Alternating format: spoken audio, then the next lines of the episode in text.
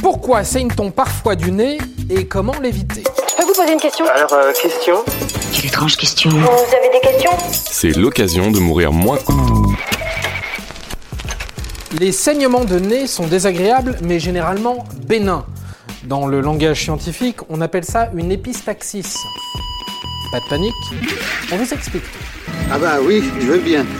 Il peut y avoir plusieurs causes à ce phénomène. Généralement, il s'agit de la rupture de petits vaisseaux sanguins qui sont particulièrement fins à l'entrée des narines. Cela peut se produire pendant un effort physique, une exposition au soleil ou une irritation. Notre situation est des plus précaires. Je vous en prie, maman, vous allez vous déclencher un saignement de nez.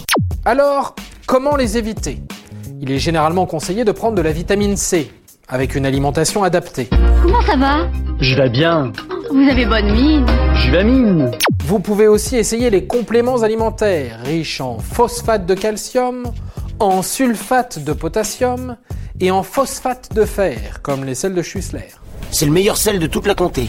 La tuto. La tuto. Alors maintenant, écoutez-moi bien. Si ça vous arrive, pas de panique. Pour gérer un saignement de nez, le mieux est de vous asseoir, de vous moucher et de comprimer l'aile du nez pendant 10 minutes en évitant de pencher votre tête en arrière.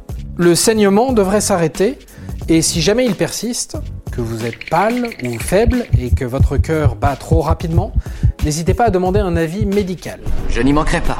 Merci beaucoup. Et voilà, maintenant, vous savez tout. Au revoir, messieurs, dames. C'est ça, la puissance intellectuelle. Sapristi Attends, avant de partir, j'ai juste un truc à te dire. Viens découvrir notre podcast Sexo, la question Q.